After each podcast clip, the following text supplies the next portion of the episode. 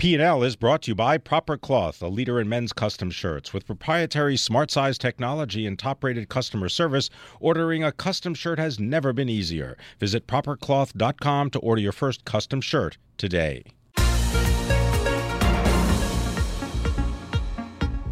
Welcome to the Bloomberg P&L podcast. I'm Pim Fox along with my co-host Lisa Abramowicz. Each day we bring you the most important, noteworthy and useful interviews for you and your money whether you're at the grocery store or the trading floor.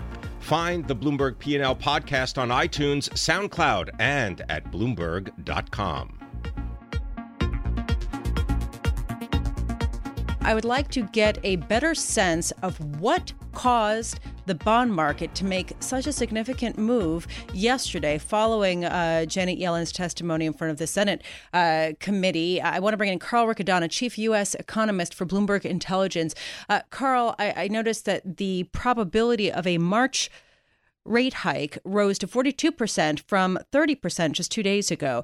What do you think drove this move? This is a double whammy uh, due to uh, her remarks yesterday, uh, which uh, really focused on uh, the dangers of waiting too long, which is something we had actually heard from her on uh, several prior occasions. So uh, you know, so it, is this an unjustified move? Uh, I, I, to me, it looked overstated yesterday, and and you saw about a five basis point move in the ten year, and then it kind of faded later in the day. But it's continuing But then today. this morning, this is the other part of the double whammy. You get this uh, barrage of strong economic data. The New York Empire survey was very strong. Retail sales were very strong. CPI surprised to the the upside, uh, and so this all just seems to fall on when it rains, it pours, right? Uh, and so this just falls on to the notion that uh, the Fed is going to be uh, forced to, uh, you know, uh, maybe uh, adhere to a, a, tighter tightening schedule than maybe they had preferred just a, a, few weeks or or a month or so ago. I like that whammy. See, can I add another whammy? Sure. All right. What are they going to do in March? They're going to raise rates? I don't think they're going to move in March. I okay, know the so, odds uh, are increasing. Okay, no, we take no for an answer. All right. So move ahead. Sure. Add uh, go. Uh, how many rate hikes for the rest of the year? Uh, I still think it's going to be two. Now okay. it is subject to the data, and Chair Yellen has made that abundantly clear. And if we really see a new normal for the economy, which is vigor as opposed to sluggishness, then they could they could possibly uh, stick to that uh, schedule of three, but I really think that uh, we have persistent sluggishness endemic in the U.S. economy, and that's going to limit them to two. I got it. So uh, you think that you're going to have two interest rate increases this year? Yes. If the composition of the board of governors of the Federal Reserve changes dramatically, and or we get a signal between now and let's say that second rate increase that you're describing, if we get a signal that Janet Yellen is not going to be around in 2018 on as chair of the Federal Reserve, what happens? Anything? Well, we uh, economists and Fed watchers will have to uh, reevaluate the Fed reaction function based on who's at the Fed, and if it's uh, uh someone who is, uh, is, looking like the next chair is going to be someone more hawkish, then you have to uh, reprice Fed action as a result. Right. You know, it's interesting.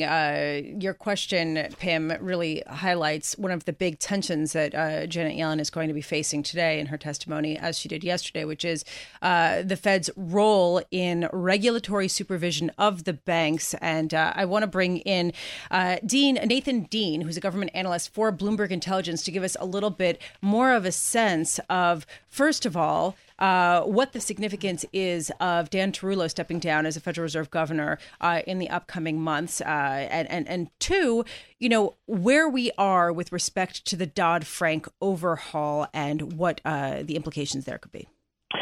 So the, the, the resignation of Daniel Tarullo really takes away the point man on the Federal Reserve capital requirements, the negotiations with Basel and the international uh, capital requirements framework. And what it does is that it pushes him aside.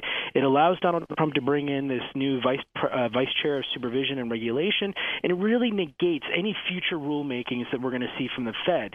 Uh, you know, it, there was a lot of talk about you know will Governor Tarullo continue to negotiate, continue to sign up for more capital capital rules, uh, and this really negates that. You know, it's interesting. Uh, Tarullo was on Bloomberg Television earlier today, uh, and he highlighted in response to a question from Bloomberg Television's David Westin that perhaps the net was cast too large originally with the Dodd Frank Act. Take a listen to what he had to say. The post um, crisis regime, both supervisory and regulatory, that's been put in place, in many instances cast the net perhaps too broadly or deeply. I've been particularly concerned with the impact on community banks. You know, the, the risk based capital rules had to be changed to take into account what the media, the, the, the, big regionals and the largest banks were doing. But in the process, those same rules apply to community banks. Uh, Nathan, do you think that it's significant that uh, Dan Tarullo himself sees places where Dodd Frank could be potentially uh, curtailed? Absolutely, and I think the debate that we're going to see over the next year is what's the scope of the curtailing or the uh, weakening of these provisions. You know, the Federal Reserve has already taken steps to weaken the qualitative CCAR for banks between 50 and 250 billion.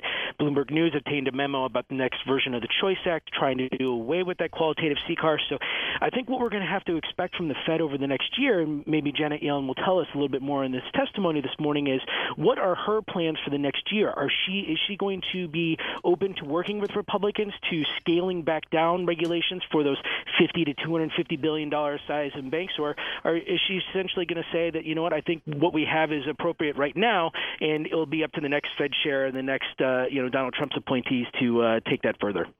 Carl Riccadonna, I want to put to you a scenario in which we have anti regulation at the Fed. We have the promulgation of the administration's view that regulations ought to be diminished. So you have that Plus, you have a relatively easy money policy because let's speculate that there are business leaders who will be taking some of those positions on the Fed Board of Governors, and they're going to want easy money. Do you see that that is a possibility?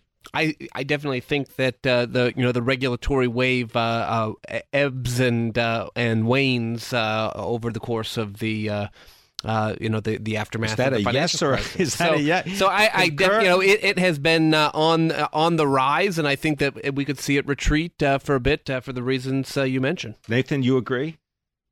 Do, and I, I think what's going to happen here is, is it's really going to be which bank is going to see the most regulatory relief. You know, there's this d- huge debate in Washington: is it the small banks? Is it the big banks? You know, we just heard that comment about community-sized banks. So, uh, I think the debate is going to be: can the big banks essentially attach themselves to this wave of deregulation that right now is favoring the smaller ones?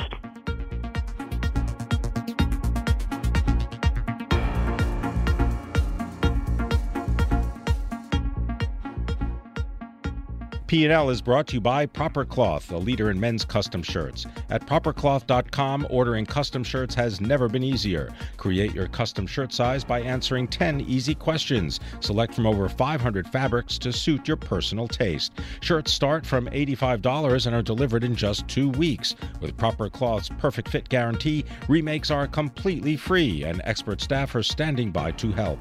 For premium quality, perfect fitting shirts, visit propercloth.com. Custom custom shirts made smarter.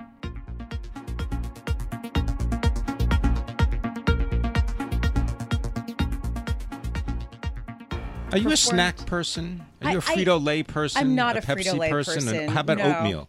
I like Quaker oatmeal. Oats. Yeah, yeah, and that's what that's what they've been bolstered by. Um, but when I look at their earnings on the face of it, uh, it seems like you know they are benefiting from the fact that 45 percent of its revenue uh, is uh, is coming from these guilt-free products. I want to bring in Ken Shea. you Shea. put that in air quotes. Yes, I did put that in air. Quotes. I mean, come on, nothing's guilt-free. You can always put guilt around anything. Ken Shea, uh, food, beverage, and tobacco analyst for Bloomberg Intelligence. Uh, I want to get your thoughts on uh, Pepsi's results. Hi, Pim. Hi, Lisa. Sure. PepsiCo reported today another sound quarter. Um, you know, PepsiCo, among the food, beverage, tobacco companies that I cover, seems to be the one that seems to be the most predictable, the steady grower, and this was just another quarter in that mix. Um, so you know, why are shares down? Well, maybe a lot of it was anticipated, perhaps. Um, I mean, from a fundamental point of view, its biggest drivers in North America, Frito-Lay, Quaker, the, the beverage business, collectively put up good numbers. Uh, you know, high single digit sales, you know, high single digit operating profits. it's really the uh, non-North America operations. They're having some uh, currency issues outside, you know, the U.S., North America. But uh, overall, you know, if you're a fundamental owner of PepsiCo, I think you have to be pleased with today's numbers. Hey, Ken, can I just uh, ask you to give us a view of the industry right now? I mean, uh, we got the results from Dr. Pepper Snapple uh, this week. I want to know what's going on with Molson Coors Brewing in the wake of that whole beer market shakeup, and then Constellation Brands with the Mexican business. Sure.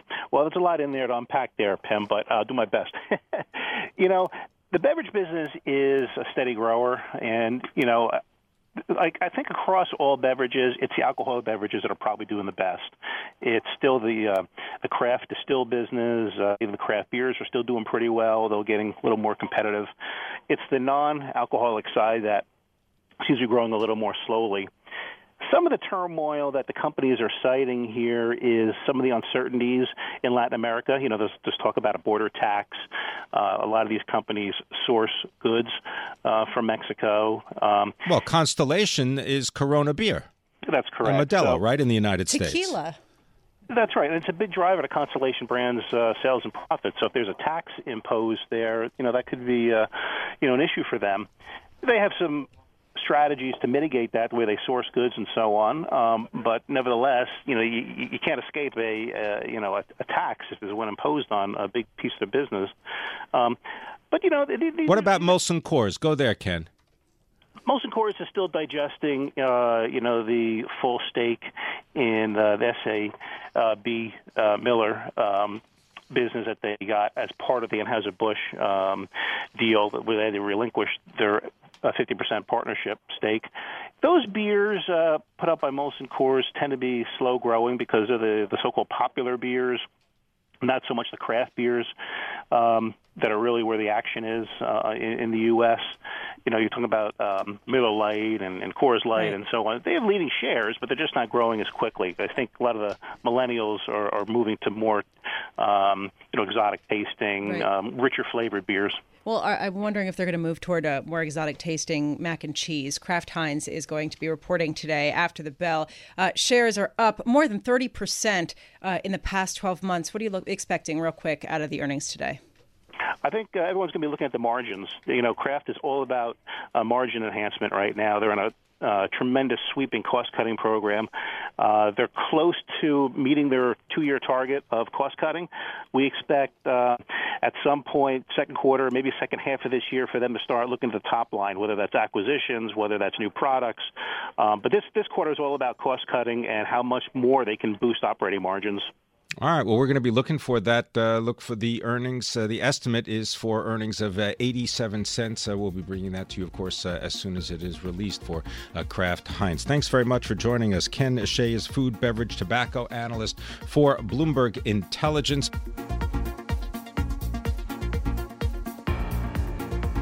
Thanks for listening to the Bloomberg P&L podcast. You can subscribe and listen to interviews at iTunes, SoundCloud, or whatever podcast platform you prefer. I'm Pim Fox. I'm out there on Twitter at Pim Fox. I'm out there on Twitter at Lisa Abramowicz1. Before the podcast, you can always catch us worldwide on Bloomberg Radio.